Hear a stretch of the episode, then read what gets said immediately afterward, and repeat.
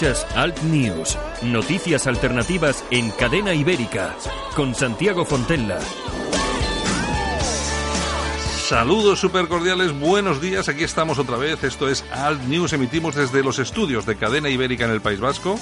Eh, lógicamente en compañía. Tenemos en la técnica a nuestro amigo y compañero Javier Muñoz. También saludos súper cordiales de este que os habla Santiago Fontenla. Como cada día vamos a tener un programa, 60 minutos, bastante completitos. Nos vamos a ir dentro de un momento hasta Salt, hasta el municipio catalán de Salt, porque vamos a hablar con Sergi Fabri, que es concejal de Plataforma por Cataluña en aquella localidad, y nos va a contar qué está pasando con ese imán y con toda esa población musulmana que están creando tantos problemas en la localidad.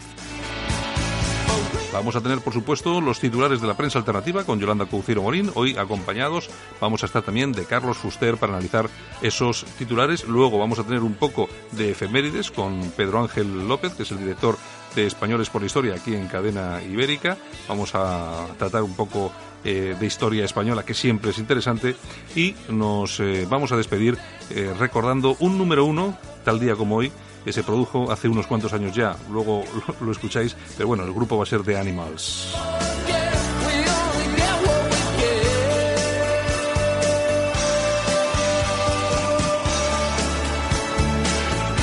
Muchas gracias por estar con nosotros, muchas gracias por seguirnos y nos escuchas en, en, directo. Tienes dos horas diferentes. Este programa, que dura 60 minutos, se emite de 7 a 8 de la mañana y se vuelve a repetir de 10 a 11 de la mañana. Dos horarios para que haya mayor disponibilidad para poder escucharlos. Lo agradecemos enormemente si nos seguís en directo, en el coche, donde sea. Y si lo hacéis a través de los podcasts, que están todos ahí metiditos en nuestra página web, cadenaibérica.es, pues os lo, os lo agradecemos igualmente porque siempre es de agradecer que nos dediquéis ese tiempo a escucharnos, lo que decimos, lo que se comenta aquí en esta emisora de radio. Entendemos, claro que sí, hay muchas emisoras de radio, hay muchas formas de hacer radio, hay muchas personas que son muy buenos profesionales. Nosotros lo que intentamos hacer es algo eh, diferente, contar otras historias, por lo menos desde otro punto de vista.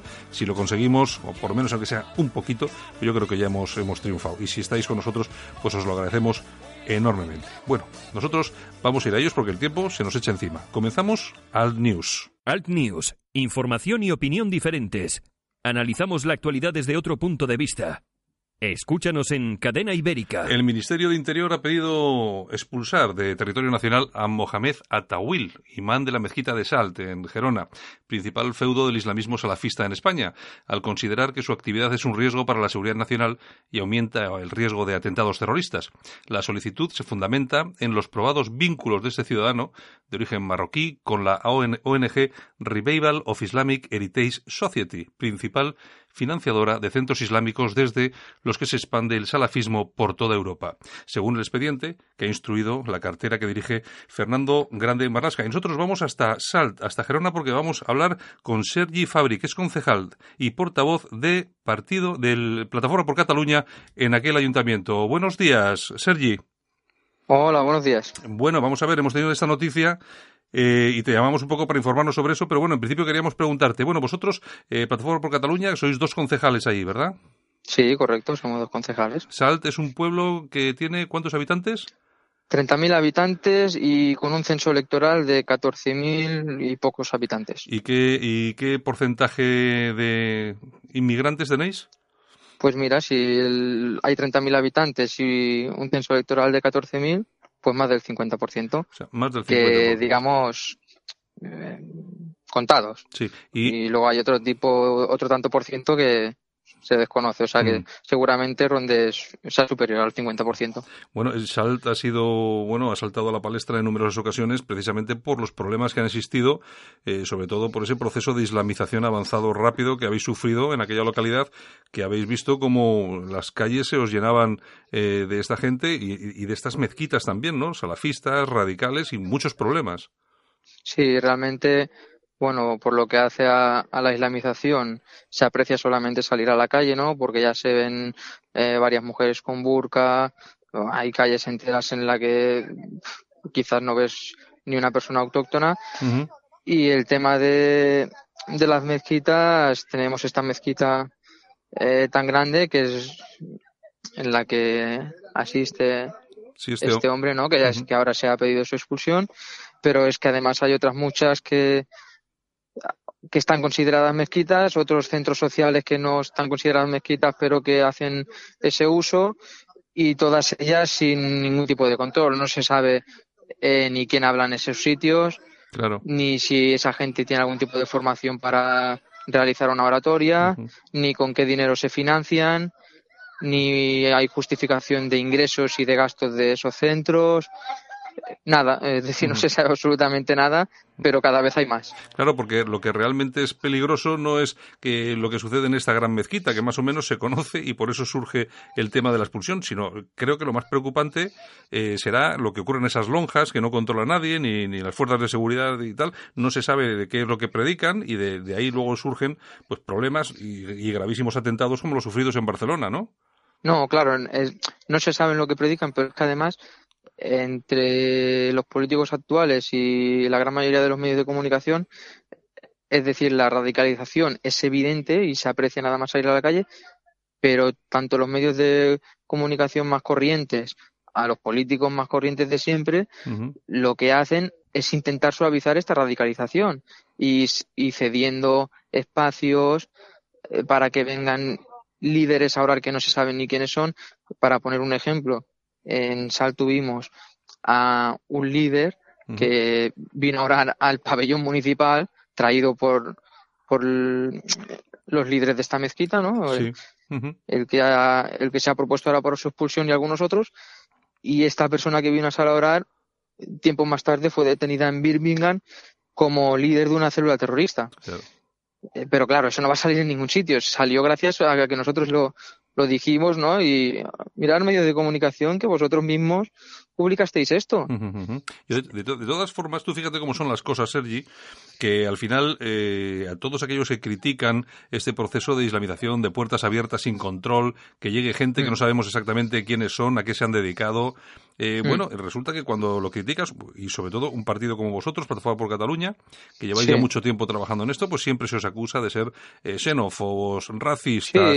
pero, luego, pero luego, luego, Sergi, resulta que tenéis razón, porque tienen que echar al imán este, que es un chorizo, y está adoctrinando ahí a la gente para que, para que, para que cometa atentados, claro. Pero, pero es que esto, no sé si lo recuerda la gente, nosotros ya en 2011 en 2011 ya el Tribunal Superior de Justicia de, Justicia de Cataluña nos prohibió una manifestación en contra de esta mezquita. la, la, que era alcaldesa entonces se hizo una foto con este líder, eh, con otros personajes que fueron expulsados. Es decir, es un circo. Nosotros pedimos que se controle la, radicalización del Islam y es lo que tú dices, ¿no? Y nos tachan de racista, de hecho, no fuimos Ahora hace poco ha salido el imán de Ripoll diciendo que hay que controlar todas las mezquitas. Ha salido el imán del Vendrell diciendo que hay que controlar todas las, mezquitas. Ay, del, del Vendrell, perdón. De, donde hubieron los atentados, perdón. Ah, en, de, Ripoll, ¿no? sí, el de Ripoll y el otro. bueno, ahora no me sale. no, te, preocupes. El, municipio. Pero vaya, que los dos imanes ahora están diciendo que las mezquitas hay que controlarlas y a ellos no se les tacha de, racistas. Nosotros, desde 2010 que lo decimos, y bueno, y se nos tacha absolutamente de todo. Claro, es que al final yo siempre lo, yo siempre lo digo porque hay muchas personas eh, pues que nos conocen a través de las redes sociales, que nos escuchan aquí en la radio y yo siempre lo digo. Eh, tú tienes 33 años, me parece.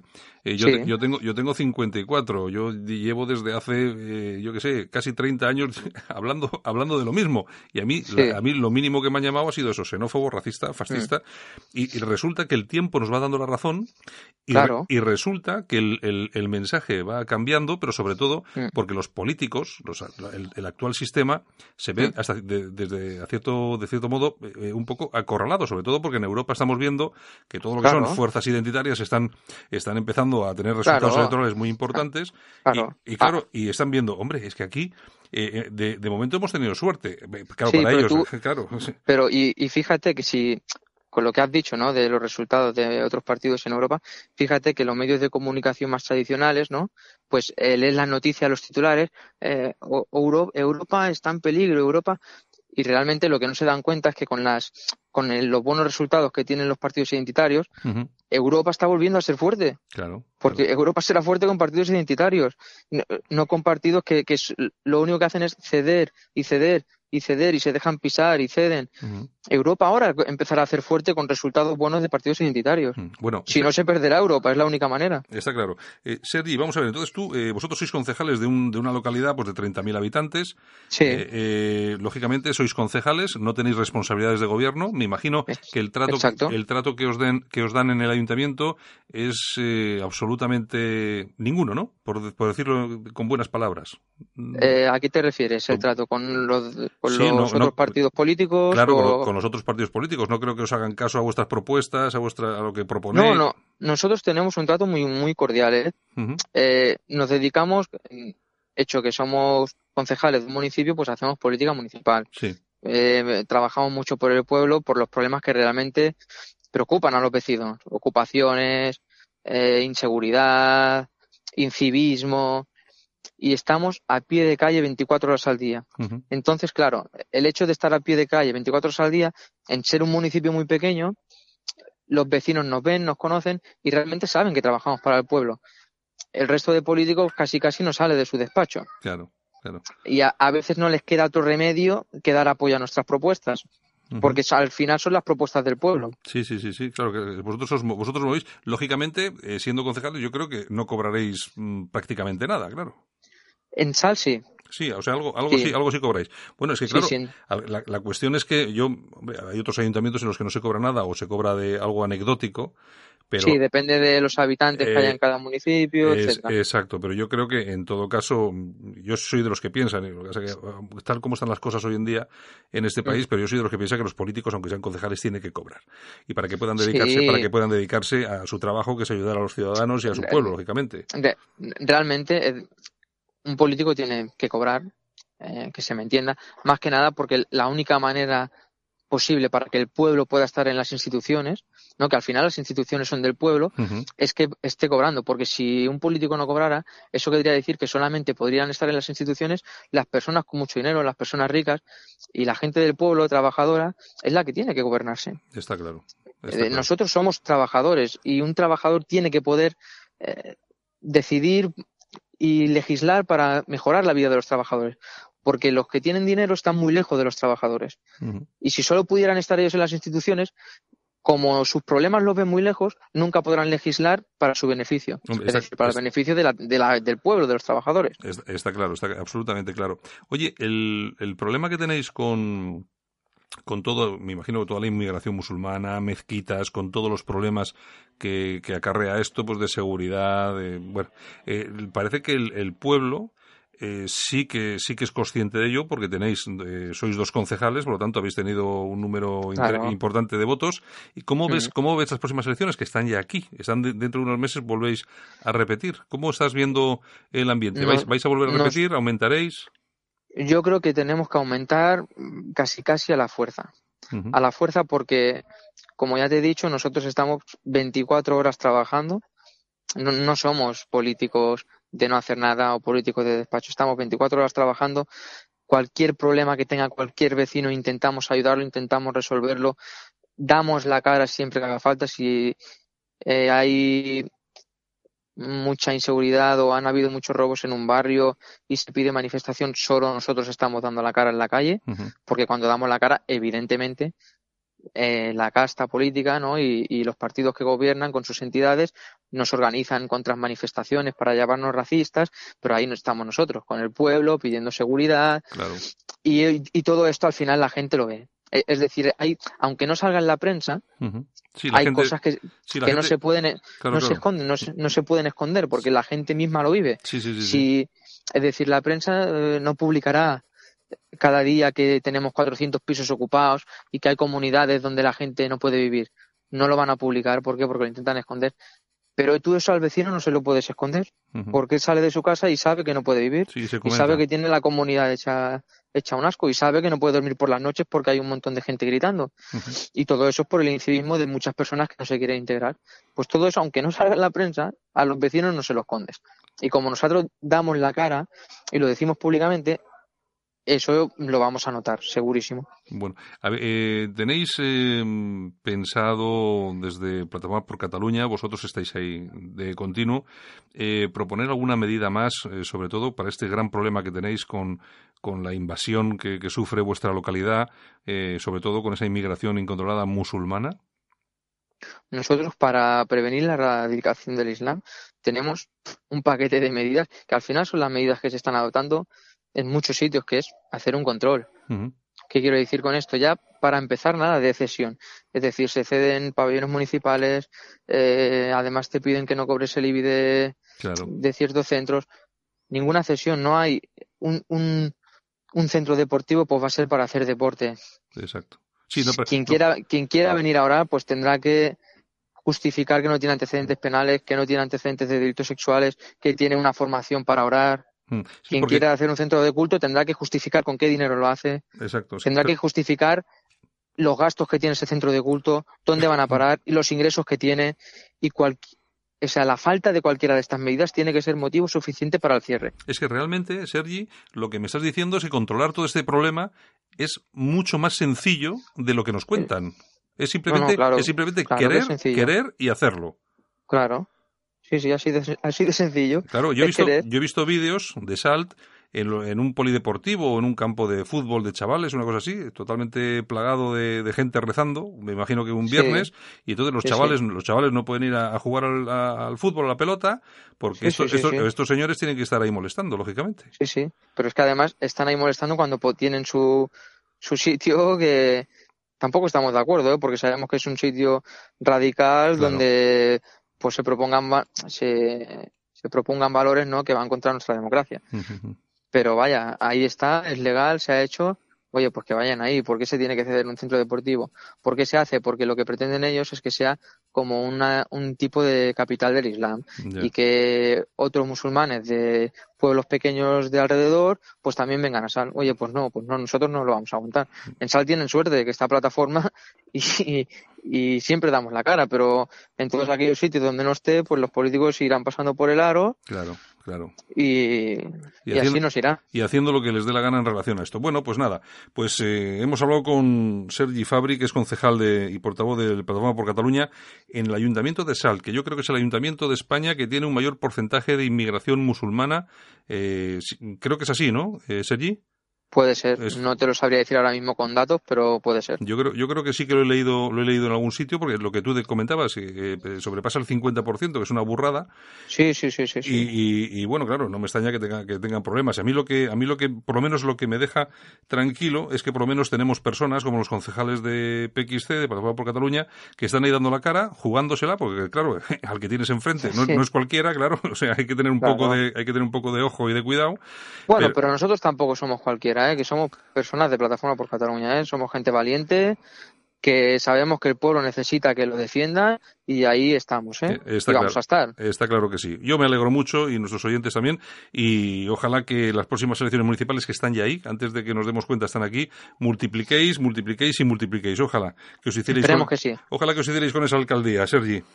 Muy bien, muchas gracias. Oye, un abrazo muy fuerte, un saludo también a tu compañero y a seguir trabajando, que merece la pena. Muchas gracias, otro abrazo para vosotros y gracias por permitirnos hablar. Venga, hasta luego, gracias.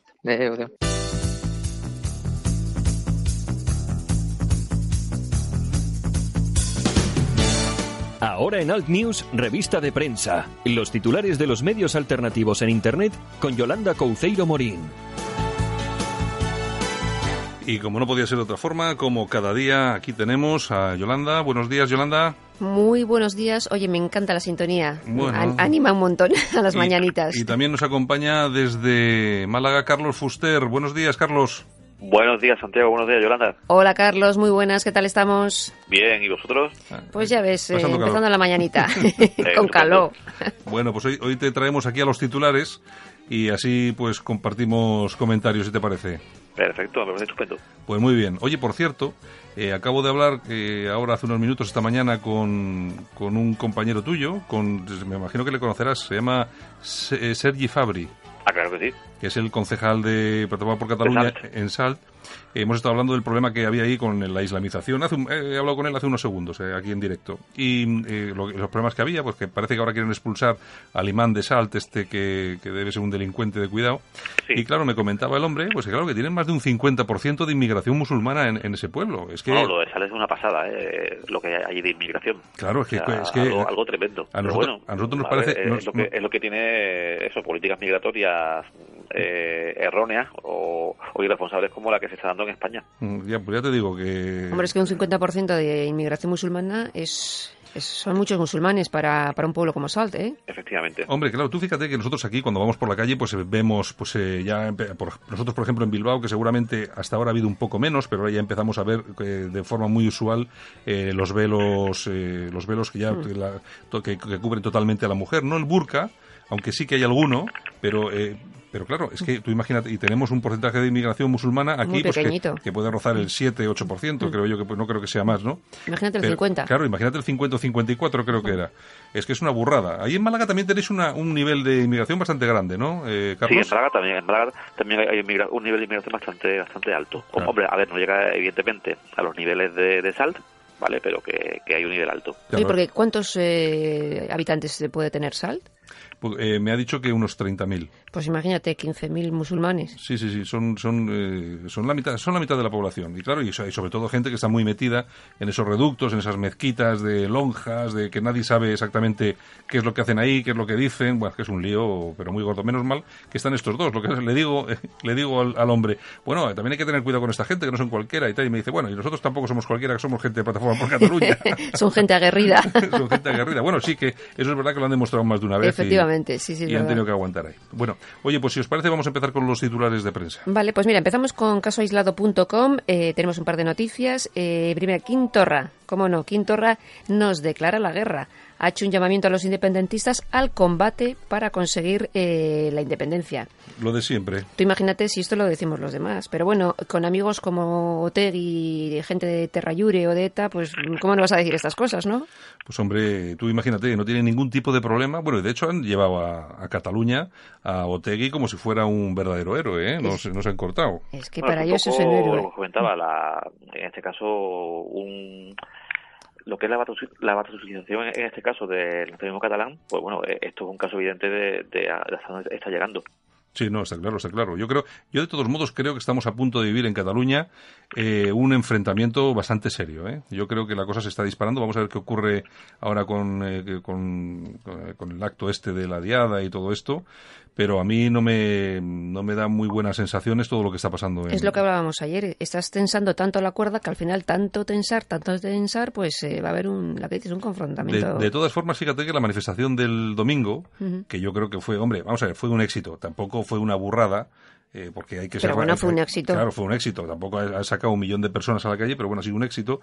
Pero claro, el, yo creo que ese tipo de cosas lo que, lo que consiguen, aparte de visibilizar a los, a los eh, españolistas, por decirlo así, es también visibilizar que no son los nacionalistas los únicos que, que, están en, en Cataluña. eso es. Y que salen a la calle, y que toman las calles. Bueno, por lo menos en ese sentido mm, se está viendo eso, que, que, no todo es eh, el, el separatismo catalán, pues por lo menos ya los, los catalanes españoles pues ya por lo menos mm, tienen más visibilidad que hace hace años. Mm, y ahí, y ahí vosotros, que, estáis ahí con el tema de respeto, bueno, ahí es todo plataforma por Cataluña, sí. pero también... Estuvimos presentes también. Exacto, que yo vi, yo vi a este a Jordi de la Fuente en un vídeo, que lo hemos tenido aquí en el programa alguna vez, y bueno, eh, al final solamente, solamente habéis claramente eh, sumados al, al, a la manifestación dos partidos más, más o menos eh, normales que ha sido Vox y vosotros y respeto y Plataforma por Cataluña, que es lo mismo, eh, pues todos los demás desaparecidos, ¿eh?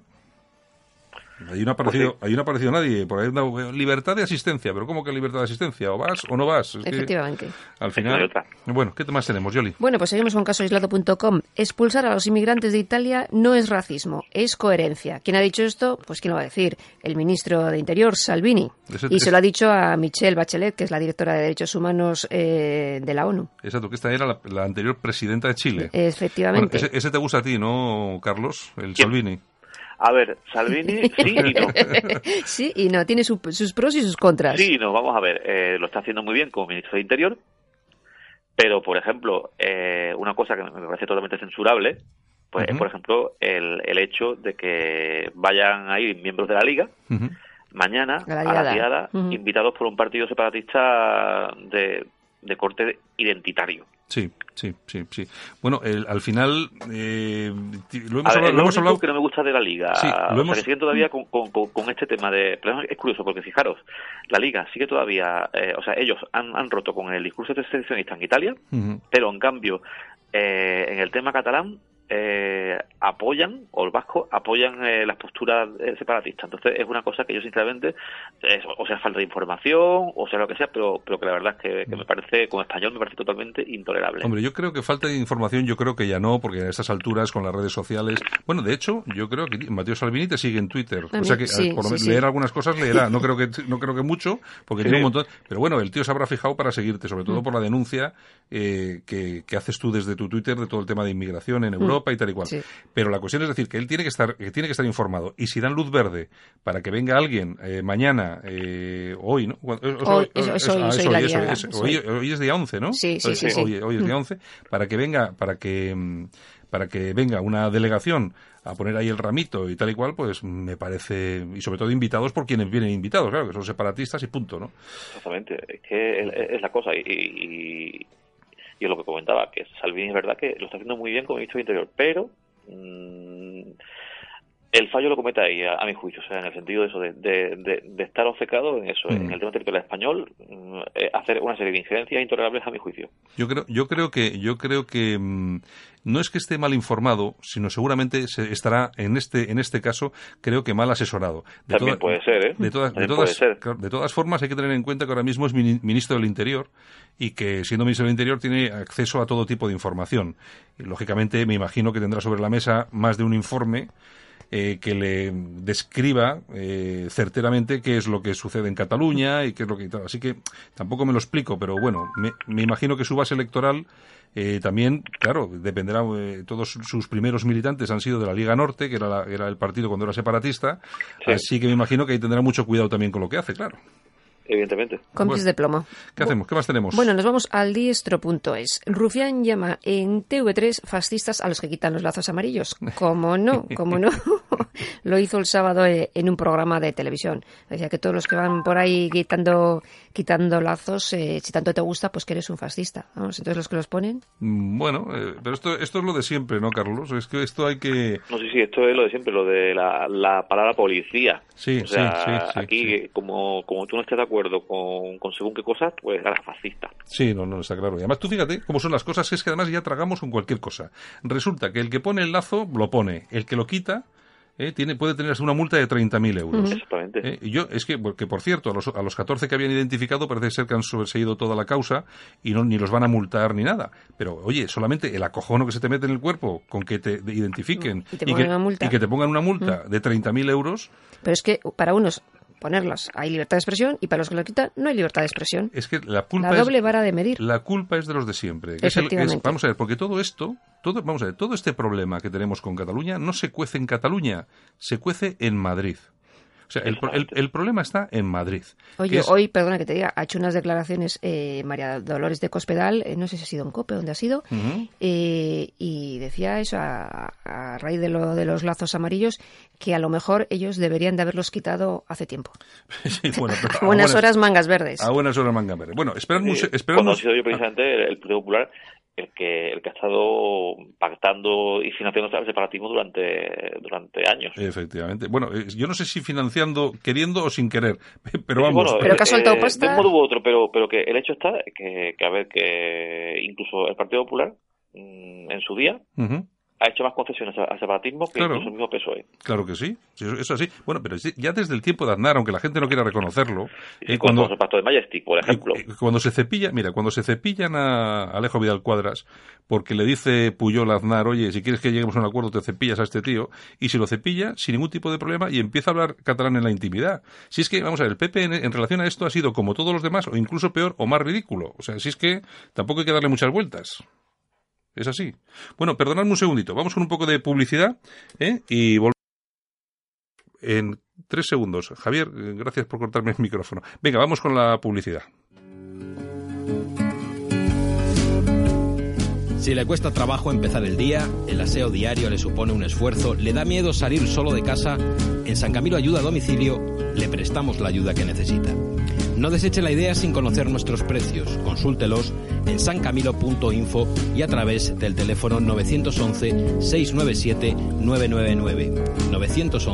911-697-999. Todo nuestro personal está capacitado y asegurado según legislación vigente.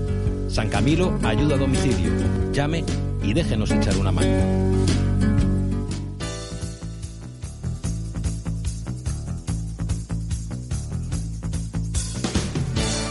Ahora en Alt News, revista de prensa. Los titulares de los medios alternativos en Internet con Yolanda Couceiro Morín.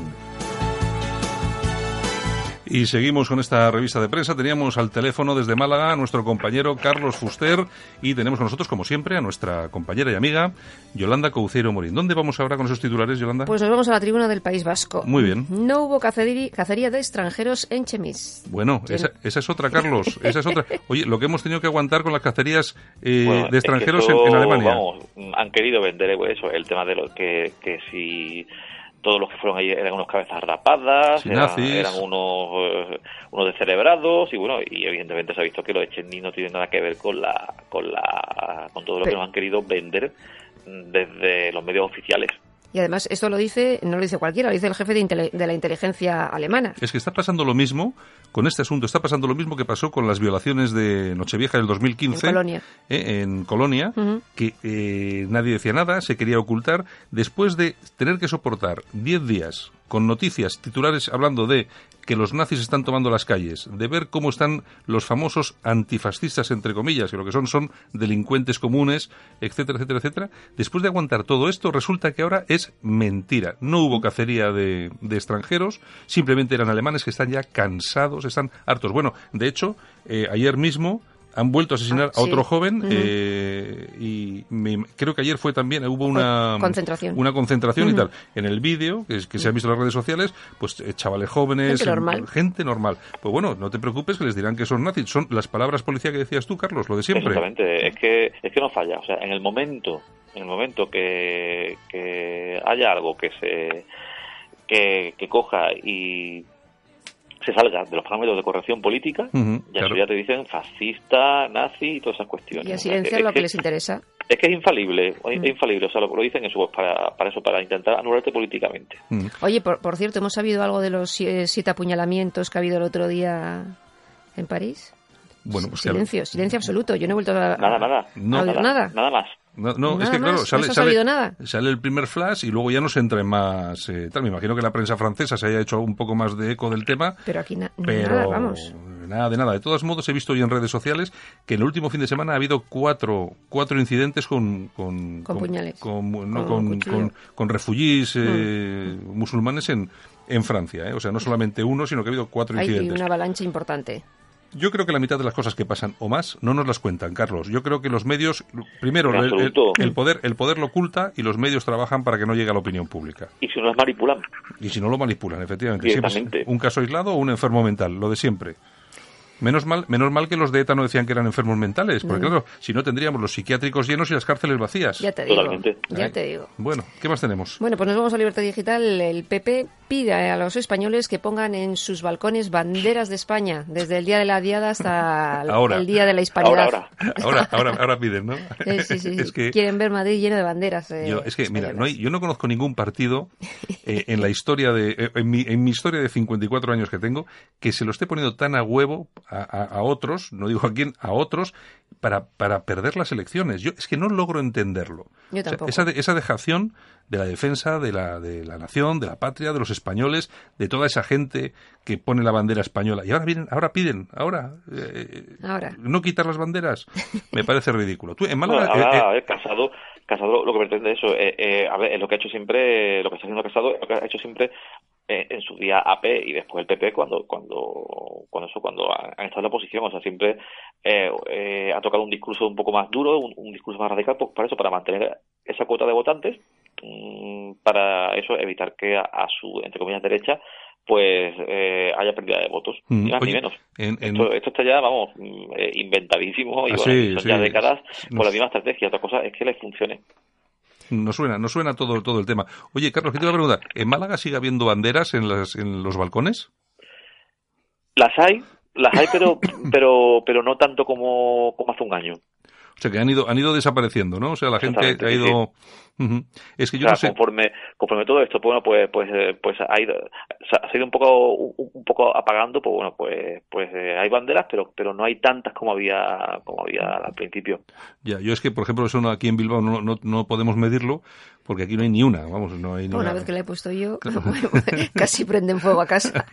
Así que aparte, claro, aparte eh, es que el problema que hay en España es que yo creo que, aquí, aquí hay una crisis tremenda de conciencia nacional sí, sí, en, todos Los, en todos los aspectos. entonces, pues bueno, pues eh, y aquí bueno seguimos eso con el tema de la bandera española asociada a eventos deportivos y para de contar. Sí, sí, al fútbol, ¿eh? Al fútbol y cuando gana algún español, alguna española, alguna cosa, que cuando todos estamos muy orgullosos. Después, con el tema, si no, no, no metemos con el tema de eh, el tema identitario, el tema histórico o eh, el tema de, la defensa de la, de la soberanía nacional en el sentido, en el sentido de defensa de derechos sociales y otras cuestiones, pues claro, pues ya ahí mm, ya se pincha mucho con el asunto de la conciencia nacional. Pero es que vamos a ver, que tenga que estar una asociación como Hablemos Español con Clara Lago, creo que se llama, de Galicia, Gloria, Lago, eh, recogiendo firmas mm, para que se hable español en España, es que... Hombre, es que eso, es, para nota, ¿eh? Hombre, es un indicativo de cómo están las cosas. ¿En qué país del mundo está prácticamente prohibido casi casi el idioma nacional. Sí, pues estudiar,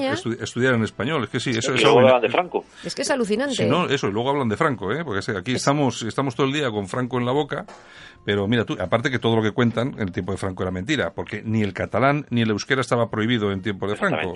Otra cosa que la gente lo que no quiere decir, claro, si tú te pillabas a un guardia civil por la calle y le llamabas hijo de tal en euskera o en catalán, pues claro que ibas al trullo, pero no por hablar catalán, sino por insultar al guardia civil. No, y si se lo dices hoy a un erchaña también. Claro, también, claro, también vas. Vamos a ver, es que en, tiempos de Franco, bueno, hay unas fotos magníficas de algún viaje de Franco a Barcelona donde la gente le espera con pancartas escritas en catalán. Y en Bilbao. Y en Bilbao con pancartas escritas en vascuence. Efectivamente. Y eso es... Y además no es para menos, que, también partamos de la base, mm, y aquí voy a ser un poco crítico con, el régimen, eh, que a ver, que es incluso eh, en lo que respecta a Andalucía y, sobre todo Málaga, mucha industria de Málaga se la llevaron al norte. Claro que sí, sí, sí, eso es cierto, eso es cierto. Se la llevaron al norte, o sea, para, para, para en este caso, pues, pues callar bocas de la burguesía vasca en este caso. Sí, porque aquí sí, siempre se habla, sobre todo con el tema de la guerra civil, pues que Franco castigó a las provincias vascas por ser eh, eh provincias pues, pues, pues, pues, menos mal que las castigó. Porque vamos, eso eso ocasionó un prejuicio en concreto a Málaga bastante grande, en el sentido, en el sentido, en el sentido pues que, que que Málaga pues empezó a, perder eh, eh, el perfil de ciudad industrial que, que, había tenido hasta esa época. Sí, no, no, es que está claro que en la época en la época franquista lo que se potenció Cataluña y País Vasco, sobre todo. A mí que luego me cuente la historia de que fueron los, los territorios, las, las, autonomías hoy castigadas por el régimen por haberse, por no haberse alzado, por haber, me, me, parece toda una chorrada enorme, porque precisamente han sido las provincias, las regiones españolas que más han avanzado en el tiempo de Franco. La cosa es que hoy, en democracia, en el siglo XXI, casi casi está prohibido hablar español en España. Está claro. Bueno, pues nos vamos con OK Diario mm, Carmena, que confirma su candidatura a 2019. Pero no te lo pierdas, ya sabes cuál ha sido el, el detonante para que se presente. Estaba en un Mercadona y se le acercó un chico y la convenció. Le dijo que lo hacía muy bien y que tenía que, presentarse porque le iba a votar. No sé yo si sería un mantero o quién, pero vamos, que el chico del Mercadona le ha convencido. Podría, podría ser un mantero perfectamente, Carlos. La verdad que me estoy emocionando, ¿sabes? un paño de lágrimas. Oye, pero es que... Vaya cara más dura. No, la verdad es que, bueno, a ver, evidentemente, bromas aparte, esta mujer pues tendrá su, su, sus pretensiones políticas, muy, muy legítimas, por cierto, mm. pero a ver, pero que, pero que lo que está claro que la gestión que está haciendo en Madrid es totalmente nefasta en todos los mm. aspectos. Y que, por supuesto, ya las, las, estas posturas que tienen, eh, vamos, yo, eh, yo una cosa que me parece que es para, para, para nota, o sea, es ya poco, poco, cuando esta mujer se puso a eso, a, a defender a los saltavallas, claro, sí, a decir que eran los mejores. Que son los mejores, y digo, digo, vamos a ver, o sea, encima tú como autoridad está fomentando el efecto llamada. O sea, la, la, alcaldesa de la capital de España fomentando el efecto llamada. La delincuencia. y, poniendo, y, poniendo, a los inmigrantes por encima de los españoles. Y todos los inmigrantes son que queremos que vengan porque son los mejores, son trabajadores, son tal. Sí, que son los mejores. Entonces, y, eso, y, y, claro, si eres español, pues te jodes.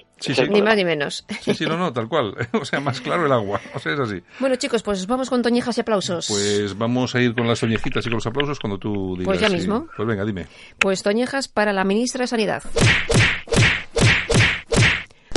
Bueno, ese, caso, no, al final era un tío, no una tía, pero bueno, da igual. Da lo mismo. ¿Por qué? ¿Por qué? Pues porque estamos esperando todavía a ver si dimite por su máster. No va a dimitir, está claro. Pero bueno, es que a mí tampoco me parece que tenga que dimitir. Bueno, pero si los demás tienen que dimitir porque son del PP, pues también ella. Sí, sí, vamos a ver, que yo estoy de acuerdo, yo estoy de acuerdo en que si dimiten unos tienen que dimitir otros. ¿Y si no pero yo, yo creo que si a un tío, vamos a ver, es que si todo el mundo sabe en este país lo que son los máster, que lo regalan, pagan los 3.000 y te lo dan. Y por eso no hay que no hay que dimitir, es que me parece una chorrada. pero pero bueno, es lo que fomentan ellos, pues. Pues no te preocupes, no te preocupes porque de casado han hablado y lo que queda por hablar sobre el tema del máster. De esta, en dos días ya no se acuerda nadie y nadie, se vuelve, nadie vuelve. ¿Os, acordáis del ministro imputado del, del gobierno de, Sánchez? Nadie, nadie, nadie. no, hay un... Hombre, aquí está claro que, que, que respecto a Casado volverán a sacar el tema del máster otra vez, pero, fijo, fijo, fijo, ¿eh? Seguro, hombre. Pero es que yo, yo, lo que digo es que en el gobierno de Sánchez ahora mismo hay un tío, un ministro que está imputado, que decían, no, que le van a quitar la imputación. No, no, no, sigue imputado. Pero ¿cómo lo vamos a, saber si todos los medios de comunicación son de ellos? Claro, no. Nadie habla de ello. No te enteras de nada. Pero vamos a ver, si es que esto pasa lo mismo con, eh, en política con los, con los pequeños partidos. Tú puedes hacer lo que quieras, puedes mandar, bueno, y Carlos lo sabe mejor que nadie, puedes mandar notas de prensa, puedes hacer que los medios te cierran la puerta y no y no existes. Y, y en las encuestas, si no te incluyen en la pregunta, tú no apareces, porque no te incluyen en la... Porque a ti vas a ahí, usted que, no, le preguntan a la gente, ¿usted qué va a votar? No, ¿me puede decir usted qué va a votar entre estos partidos, PP, PSOE, no sé qué, no sé cuántos? Y al que no citan, no citan. Y, si no citan, no estás. Hombre, eso de, todas de todas, todas. Bueno, bueno aplausos. ¿A quién vamos a darle unos aplausos? Pues mira, tres personas. Esther Vázquez, Ramón eh, Mangues y Antonio Villaverde. Bueno. Y tú te preguntas... Vamos a ver, ¿por qué le damos aplausos? Es que tú te preguntarás quiénes son estos tres eh, personajes, ¿no? ¿Quiénes son? Pues son investigadores españoles que han creado un fármaco que puede acabar con el cáncer de colon. Me, imagino que se merecen estos aplausos. ¿Y dónde, dónde trabajan y dónde hacen pues, los estudios? Pues eh, trabajan en la CIBER, es el Centro de Bioingeniería eh, biomateriales y nanomedicina. O sea, un nombre que hay que aprendérselo, ¿no? Más o menos. A ver cómo es. Yo veo que lo tienes aquí apuntado. sí, porque telita. El Cibercentro de Bioingeniería, Biométrica y Nanomedicina. Es complicadito el nombre. Es, mejor decir. es, mejor, es mejor decir el ciber y ya está. Exactamente. Pues los aplausos para ellos porque tienen, tienen su aquel si verdaderamente han, han acabado o pueden acabar con el cáncer de colon. Bueno, por lo menos algo seguramente que ayudan y siempre es una alegría que sean españoles pues muy bien. Pues acabamos con los titulares. Despedimos a nuestro amigo Carlos Fuster desde Málaga. Carlos, muchas gracias. y un saludo, Yolanda. Un saludo, Un, beso muy grande. Un beso muy grande, Carlos. Un abrazo muy fuerte. Nos, volvemos a ver por aquí. Venga, hasta luego, Carlos. Hasta luego. Hasta luego. Bueno, Yolanda, por lo dicho. Bueno, eh, pues eh, muchos besitos para todos los oyentes de Cadena Ibérica desde Bilbao. Nos vemos mañana. Venga, hasta luego, Yolanda. Hasta luego.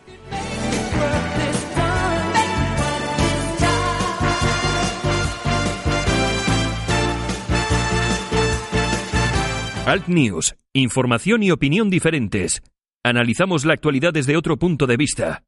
Escúchanos en Cadena Ibérica. Y como cada mañana tenemos con nosotros a Pedro Ángel López, director del programa Españoles por la Historia, que se emite aquí en Cadena Ibérica, la torera ahora de las 5 de la tarde de todos los sábados, o casi todos los sábados, porque en verano me, imagino que en mes de agosto no lo harán, pero bueno.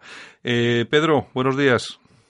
Pues muy buenos días. Pues sí, en agosto nos tomamos el lujo de unas merecidas vacaciones. Bueno, eh, pues... Eh, eh, ponemos programas, como dicen, lo mejor de españoles por la historia. lo, enlatado, ¿no? Para que no se pierda... Bueno. Oye, La verdad es que todos los programas son buenos, ¿no? Yo que lo diga yo. Mm, quiero decir que nunca dices, oye, ¿qué personaje te gusta más? Yo creo que todos los personajes son importantes, ¿no? Tan importante es un Blas de Lezo como mm, Carlos I una Juana hombre, de Castilla. Hombre, al final todos han hecho España y lo que es España, ¿no? Cada uno lo suyo, claro. Los que tenemos ahora se recordará porque por ser los que no hicieron poco, no, hicieron mucho, hicieron mucho para, para hundir España. Unos por acción, otros por inacción, pero sí, todos saber. Tú te acuerdas de la película de la vaquilla, ¿no? Al final le dice, coño, pues llama la película de la vaquilla. ¿Y quién es la vaquilla? La vaquilla, la vaquilla es España, tío. Claro, claro que sí, claro que sí. bueno, ¿qué tenemos hoy, 11 de septiembre? Bueno, pues hoy para los estudiantes, eh, que no estudiosos, hoy vamos a hablar de San José de Calasandra, que eh, la gente solo piensa en él porque el día 27 de noviembre es el Día del Maestro, no hay cole, y, es cosa de, San José de Calasán. Lo que sí te decir que desconozco por qué coño, con perdón, el día 27 de noviembre es el Día de, del Maestro, eh, homenaje a San José de Calasán, y San José de Calasán nació un 11 de septiembre y se murió en agosto. Bueno, pues lo del 27. ¿Alguno, ¿Alguno que ha buscado la fecha para que haya dos fiestas o alguna cosa Sí, yo creo que al final es un tema, y sin cachondeo, sino de, de ajustar festivos y cosas. Bueno, cuéntanos. Pues te contaba, eh, San José de Calasán, ¿por qué es importante? Bueno, antes de que le hemos subido un poco, hombre, es importante porque es el tío que crea la escuela para pobres. Ni más ni menos. Es, eh, hasta que llega José de Calasán, eh, el que quiere estudiar es el que puede, el rico eh, bien el noble o bien el, el burgués es el que puede mandar a sus hijos a estudiar. las familias humildes, mm, los hijos no pueden ir al colegio, no pueden estudiar. De hecho, es que no hay centros donde, donde estudiar. no, habría ni, escuelas, ¿no, Pedro? Es que no las había. Claro. ¿Se entiende? No las había. Nadie se había planteado que los pobres deberían de estudiar. Entonces, José de Calasán, que es español, lógicamente, nacido en Peralta de la Sal, en Aragón, muy cerquita de Huesca, eh, bueno, pues es una persona que aparte, bueno, aparte de ser sacerdote, estudió teología, eh, estuvo en derecho canónico, filosofía, estudió en Madrid, perdón, sí, en Madrid, en Alcalá de Henares, estudió también en Lérida, estudió en Valencia, en Huesca. Bueno, el caso es que el tipo, eh, aparte de ser el más pequeño de, ocho hermanos, era, bueno, pues tenía, yo creo que cuando él tiene vocación, eh, aunque seas hijo de una familia pudiente, en el caso de, José de Calasán, su padre era alcalde eh, del pueblo y tenía propiedades. Eh, te puedo decir que incluso cuando eh, él estaba estudiando, su padre tenía intención de que volviese a casa para hacerse cargo de la, de la hacienda, ¿no? Pero al final la vocación tira mucho y a los 25 años San José de Calazán se ordena sacerdote. Yo supongo que cuando uno lo ordena sacerdote, y más eh, a finales del año 1500, pues era como, pues, ¿dónde vamos a ir? Vamos a hacer un máster, coño, vamos a Roma. claro, pues, claro.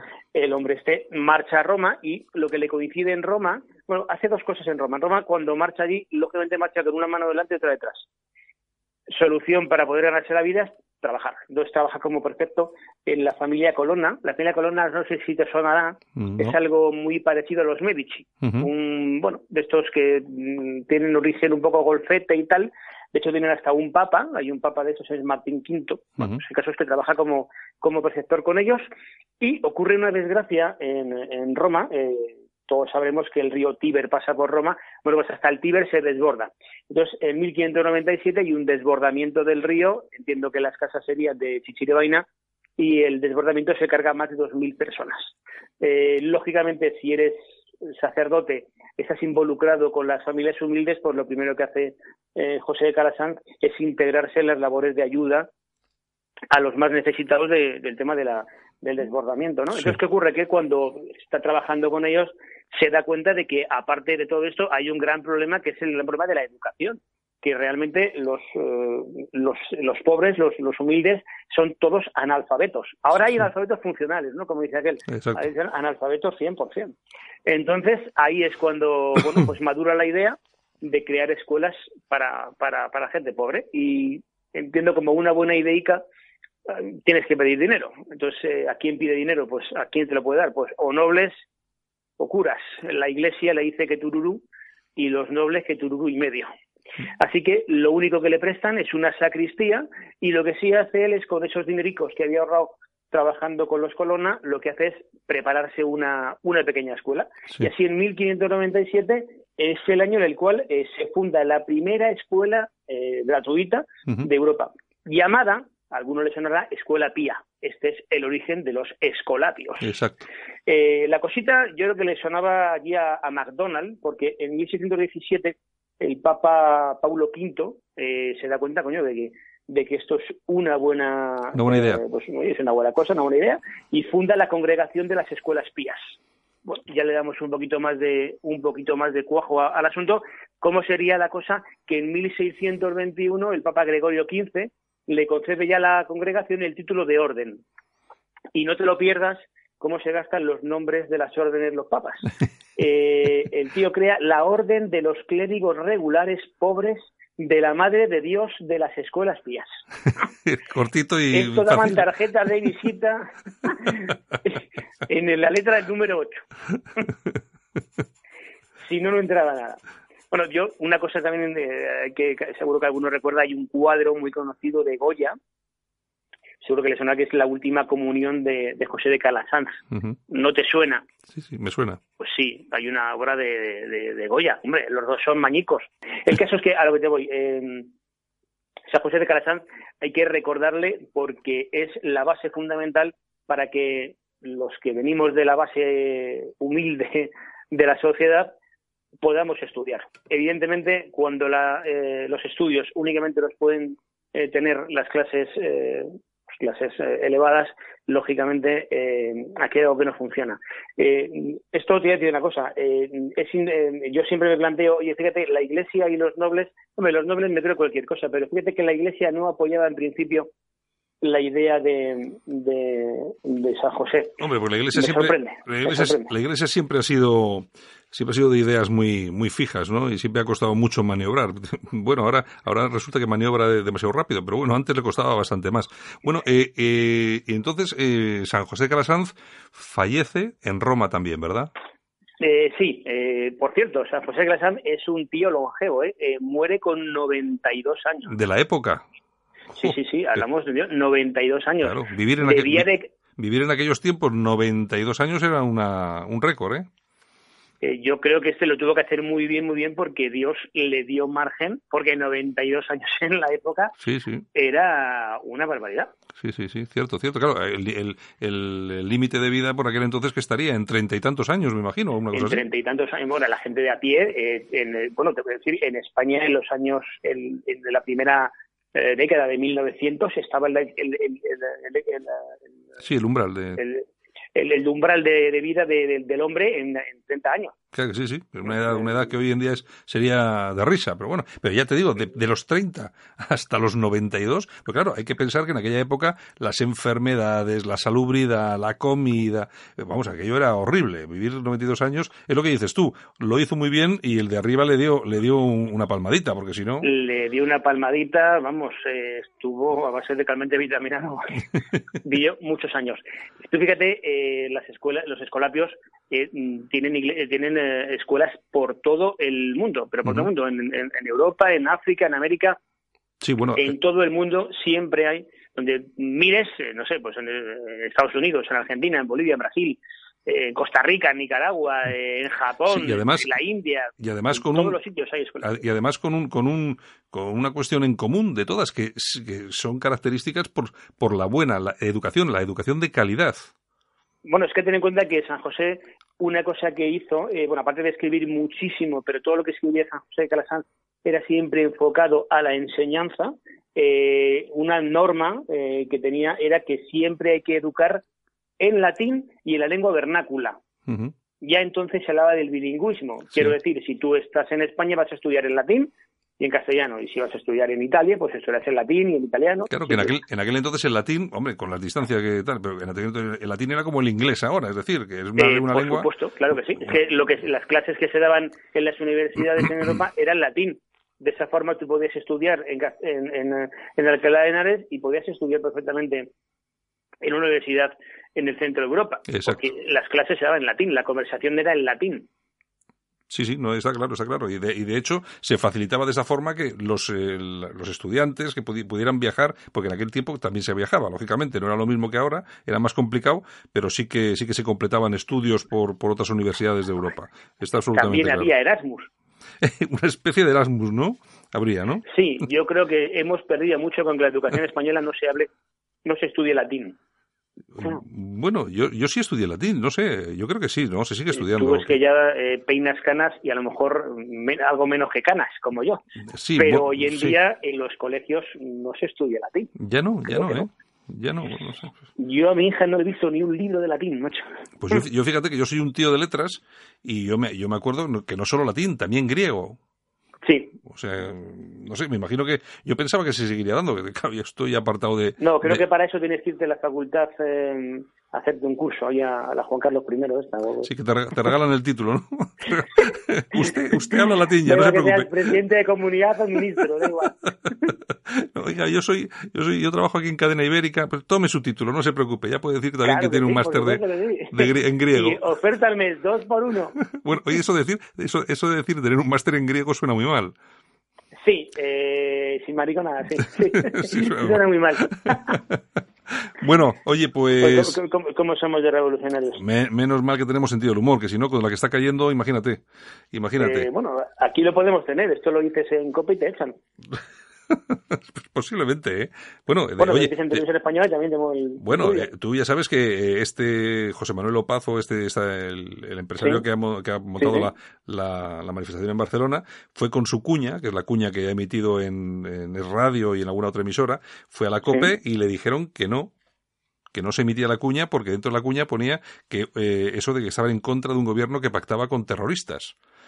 Y le dijeron que eso no se podía decir allí. Así Claro. que, así que imagínate tú cómo está la COPE, cómo no te van a echar Tú por en lo otro. COPE puedes blasfemar, hombre, y puedes hablar mal de todo. No puede ser. En fin, bueno, Pedro. Es la iglesia que tenemos hoy. Oye, los que, los que están vaciando las iglesias son ellos. Así, está claro, ¿eh? Las iglesias se vacían por su culpa, no por, no por la de nadie, ni por los de izquierda, ni por los comunistas, ni por nada, porque ahora ya no matan a los católicos así en plan, en plan al, No. mo- al mogollón, ¿no? O sea, los que vacían las iglesias son ellos, está muy claro, está muy claro, sobre todo con este papa que está dando, está dando sorpresas día sí, día también. Yo, fíjate el Papa, bien, yo cuando veo a gente, eh, también eh, gente que bueno, son gente de izquierda y tal, y digo, no, oye, ese Papa a mí me, a mí me cae bien. Digo, hostia, qué, Malo- qué malo tiene que ser el Papa para que a esta gente le caiga bien, claro. Porque sí. si tú dices, este tío, pero este tío es comunista, coño, le cae bien el Papa, joder, pues el Papa no, no puede ser. Algo, falla aquí. algo- confirmado, me han confirmado que el Papa este es más malo que un toro de tripas. Sí, no, sí, sí, es malo, es malo, es malo, ¿eh? Yo creo que es malo, es malo. Bueno, Pedro, que se nos acaba el tiempo. Venga. Venga, Pedro, mañana Pedro, Ángel López. Mañana nos volvemos a hablar con lo que tú nos traigas en la efemérides, ¿de acuerdo? buscaremos algo. Venga, Ve- hasta mañana entonces. venga, un abrazo- Adiós. un abrazo muy fuerte. Hasta mañana. Igualmente, adiós. La música en sus protagonistas. Los genios que se esconden tras los éxitos musicales de los 80 y 90. The Animals es una banda de rock británica formada en Newcastle a comienzos de la década de los 60. La agrupación se trasladó a Londres logrando reconocimiento comercial en 1964. Son conocidos principalmente por la canción The House of the Rising Sun, aunque también publicaron otros sencillos exitosos. La banda sufrió de constantes cambios en su alineación a mediados de la década de los 60. Bajo el nombre de Eric Burdon and the Animals, la agrupación se trasladó a California y logró éxito comercial como una banda de rock psicodélico y hard rock con canciones como San Francisco Night. Y esto antes de separarse a finales de dicha década. En total, el grupo logró posicionar 10 de sus canciones en las listas top 20 tanto en el Reino Unido como en los Estados Unidos. Tal día como hoy, 11 de septiembre de 1964, The Animals colocan el tema House of the Rising Sun como número uno en el Billboard americano.